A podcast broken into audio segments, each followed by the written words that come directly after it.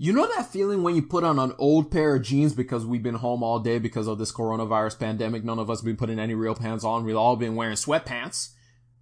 And you find an old $20 bill just sitting in the jeans. You pull it out and you're like, Oh my God, you don't bless me today.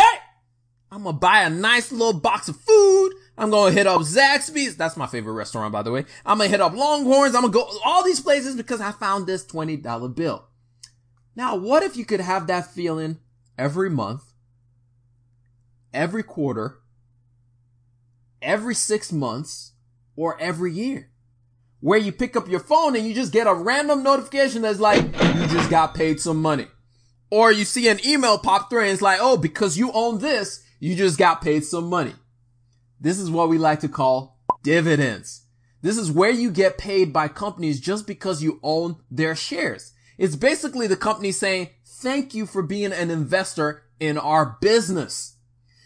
But in this video, we're not going to talk about specific companies that pay good dividends. In this video, we're going to focus on five ETFs that I really love that pay pretty good dividends. The reason why I'm doing ETFs is for a lot of us, when it comes to investing, we don't have the time to go through and find single companies to invest in. Rather, we can diversify ourselves and reduce our risk by investing in ETFs, which are baskets of stocks. So let's get this show started and start talking about some of these nice paying ETFs. All right, let's go. Whoosh. What's going on people? It's your boy Kelechi back with another video. If this is your first time around these parts, hit that subscribe button. If you enjoy anything that we talk about on this video, hit that like button. Turn that thing, say it with me now, uh, yeah, we got the lights and changed the right color and all that good stuff. But anyway, this video, we're just going to be talking about what you need to be looking for when you're looking for ETFs that have good dividends to pay out. And I'm actually going to talk about five that I really, really like, but all five of them have to meet certain criterias. I have three specific criterias that every single one of these ETFs have to hit.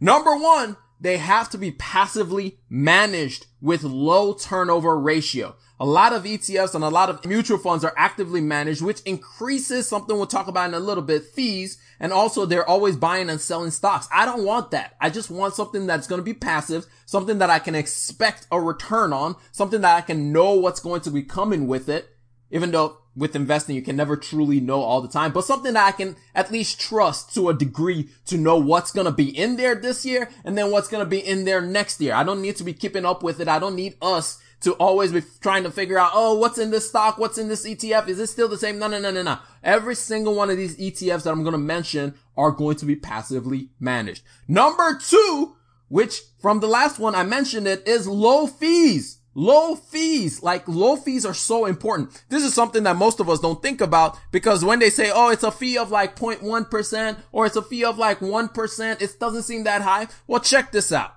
Let me, let me just share my screen with y'all real quick and show you guys this. Just by having a little bit of higher fees, it can cost you hundreds of thousands of dollars. Check this out. So this is from the investor.gov. By the way, go check out investor.gov. They got a lot of good stuff on their site. But I was reading through articles and I found this and I was like, I gotta share this with everybody.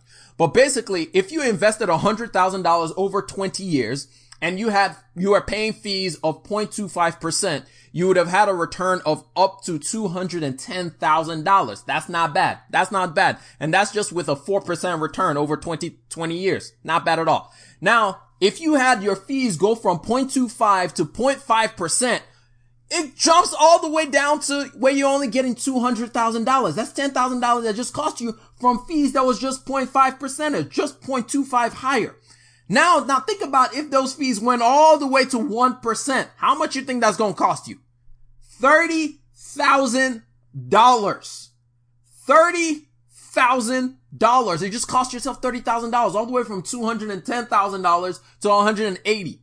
So fees are massive. You have to pay attention to fees. Don't just take it for granted. Don't just be like, oh, it doesn't seem that high. That's how they get you. They're like, oh, we only take a 1% fee.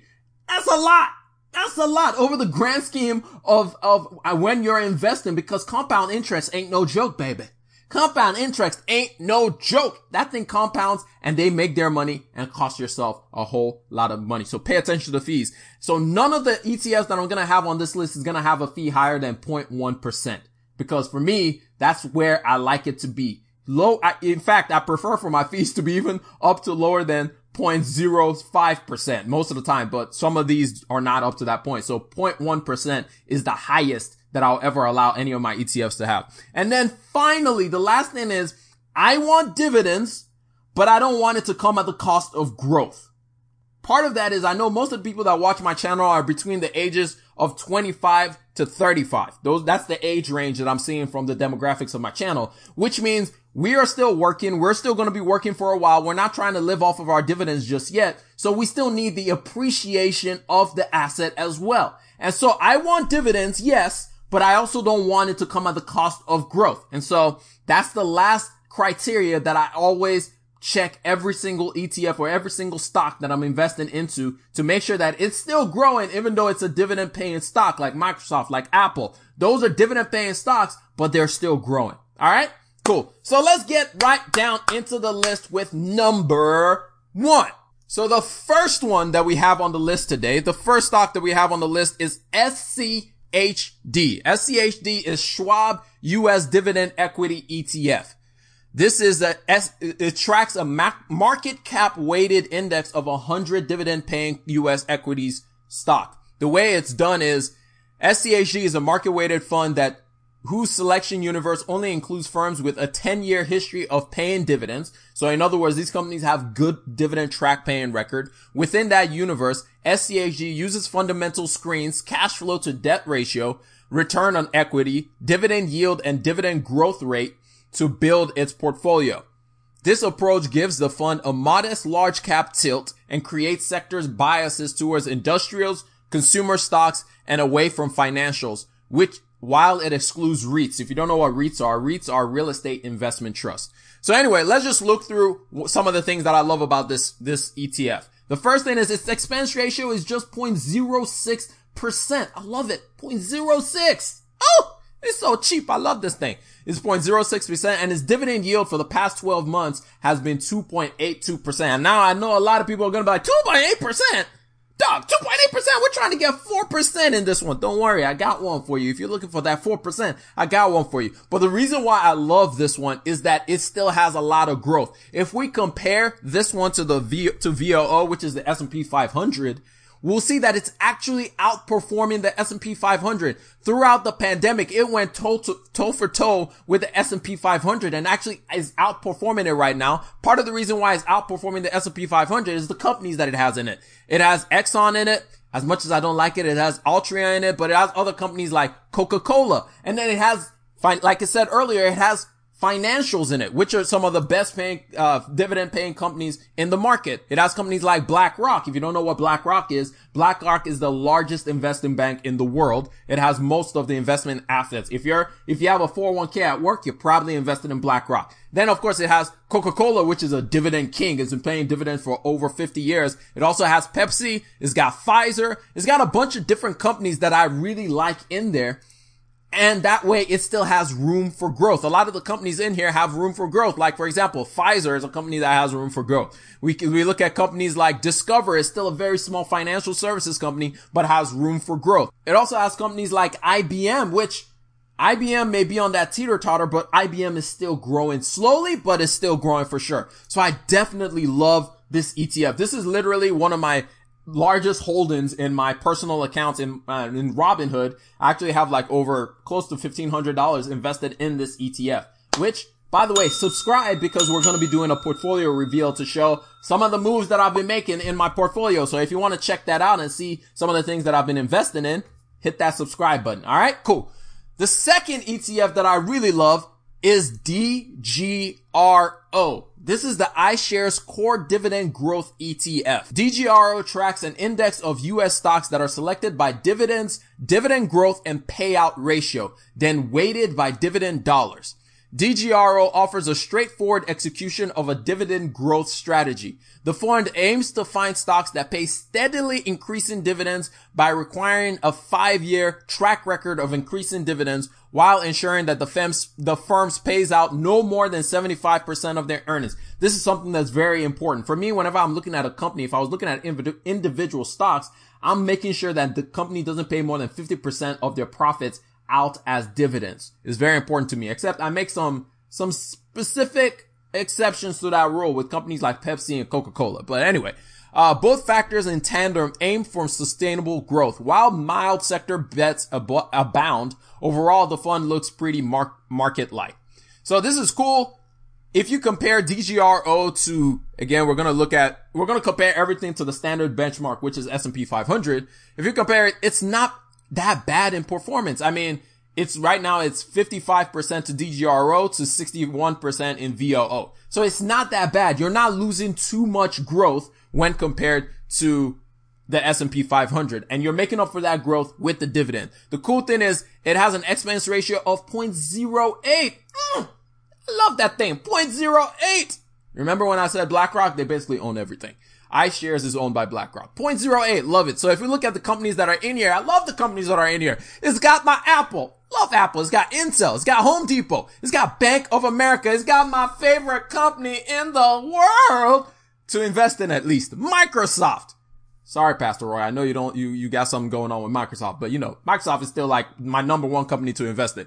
But it's got Microsoft. It's got JP Morgan. It's got Procter and Gamble. Just looking at the top 10 companies is very nice. And then if you start going deeper into it, it's got Pepsi. It's got Citigroup. It's got a lot of financials in there. It's got McDonald's, which is a dividend king as well. It's got 3M. In other words, it's well diversified. It's got Duke Energy. It's got a lot of different dividend Walmart's up in here. The point is, this has, I believe it has uh, 80 companies or so total in the fund. Let's make sure. It's got 393. I was wrong.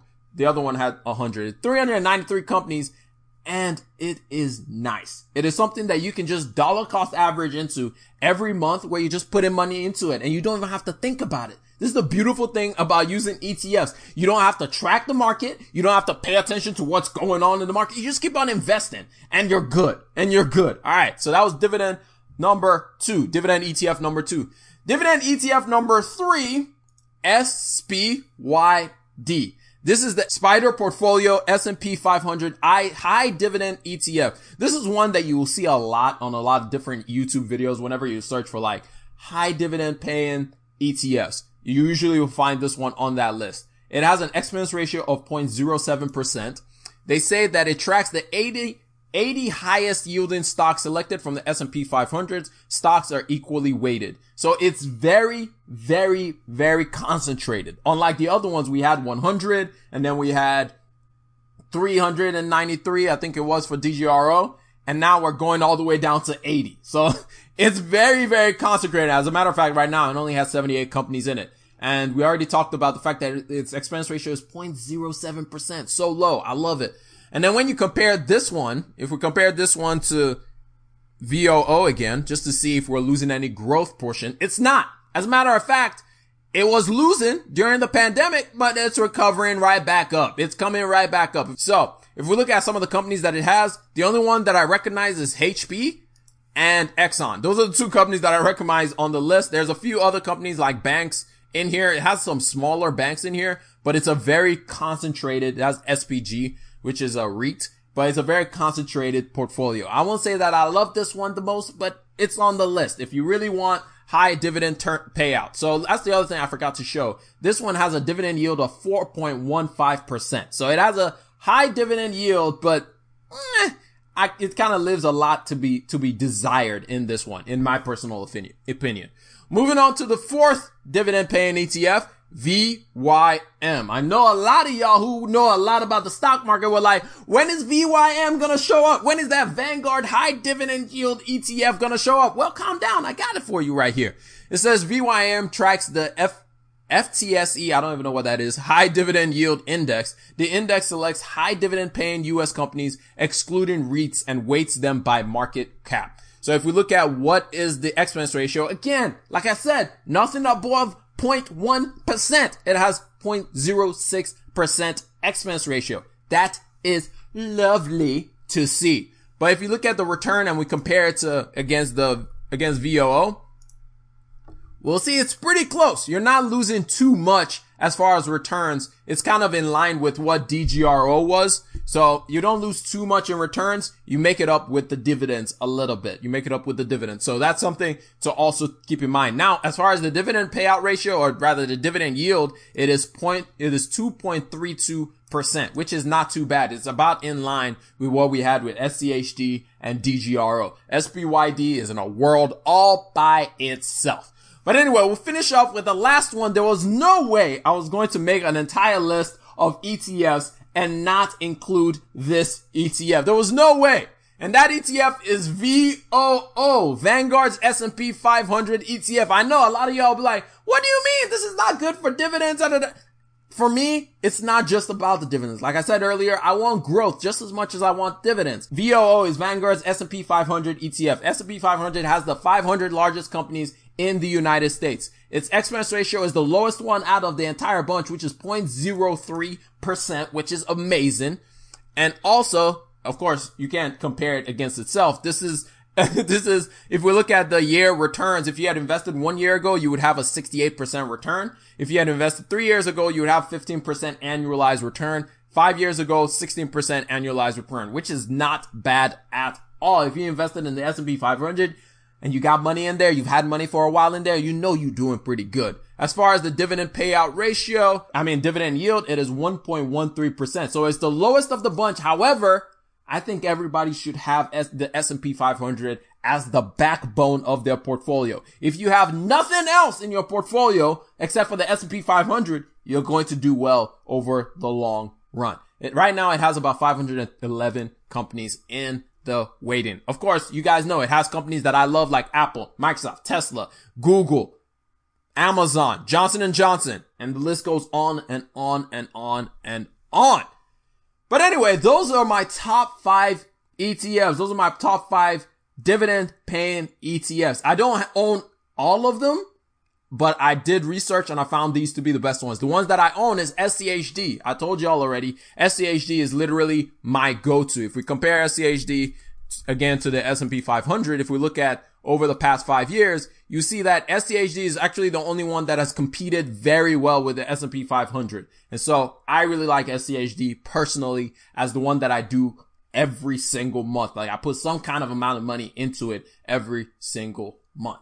But there are two that I could not live off this list. And these are two ETFs that I do not like. And I want everybody maybe to avoid if you want to avoid them. One is VNQ. Everybody loves VNQ when they talk about the Vanguard Real Estate ETF. It's good as far as tracking REITs, real estate investment trust. It's wonderful for that, but I personally don't like it because one, the expense ratio is 0.12%. And then when you look at the return, the return has been trash. I mean, of course, it's, it's tracking real estate investment trust. They don't have a lot of growth because they're more focused on paying out dividends and paying out dividends to their shareholders. And so when you look at growth over the years, it's literally the, a wide gap between the two. But if you want real estate exposure without actually owning real estate, this is a good way to do that. It's just to do dollar cost averaging into this VNQ, which is Vanguard's real estate investment trust ETF. The other one that I wouldn't even tell anybody to do, actually nobody, absolutely nobody should be using this ETF, which is SPHD, Invesco's S&P 500 high dividend, low volatility ETF. This thing failed during the pandemic. Then again, you know, it's a pandemic. Nobody could expect it. It was not that much of a low volatility. But then again, this is also key. The reason why I don't like it, this low volatility number or this low volatility word basically means that you ain't gonna get no high returns because you need some volatility for you to get higher returns. And once you cap out the volatility, it means you ain't getting that much of a high return. So if we look at the, and then the other thing I don't like about this one is the expense ratio, which is 0.30%. 0.30! That's so expensive compared to all the other ones. That's another reason I don't like it. So if we compare this one to VOO to see how it has performed throughout the years, we can see down here against the S&P 500, this thing has just gotten, I mean, it's doing well recently, but it has gotten just beat down. Like, it's just not a real competition between the two. That's a massive, massive gap. If you had invested this one five years ago, you would have half the amount of returns that you would have had with VOO. But then again, this is for a different reason. You invest in this one if you're at the point where you're about to retire and all you care about is getting those dividends. But anybody that's around my age, I'm 26, by the way. Anybody that's around my age, forget this. Do not do this one. And then the last thing I want to leave y'all with is reinvest your dividends. Reinvest your dividends. I want to share this chart with you. If you reinvested your dividends in the last 10 years, I just want to share this chart with you. Look at the returns you could have with dividends reinvested versus not reinvested. That's over 300% return. In other words, that's, that can be like over a hundred thousand dollars. If not more. Actually, it's way more than that. It's way more than that. That's if you reinvested your dividends. If you chose to reinvest your dividend, this is how much you could have. So please, please, please reinvest your dividends. If we look at Coca-Cola, when you see dividends reinvested versus dividends not reinvested. If you're young and you don't need the money, because most of us, when you're getting paid this dividends, it's not going to be like life-changing amounts of money anyway. So you should set up dividend reinvesting, DRIP dividend reinvesting plan on whatever brokerage that you have to just automatically reinvest those dividends right back into the ETF that you have. So that way you're not getting that money and putting it in your bank account. Reinvest those dividends so you can get some of these massive, massive returns over the years. All right. But anyway, that's all I got for y'all. I hope y'all learned one, maybe two things out of this entire thing. And if you did, hit that like button. If you loved it, hit that subscribe button. But I'm gonna catch y'all up on the next one. Remember, generosity is always greater than greed. God bless each and every single one of y'all. And I'm out. Peace. Whoosh.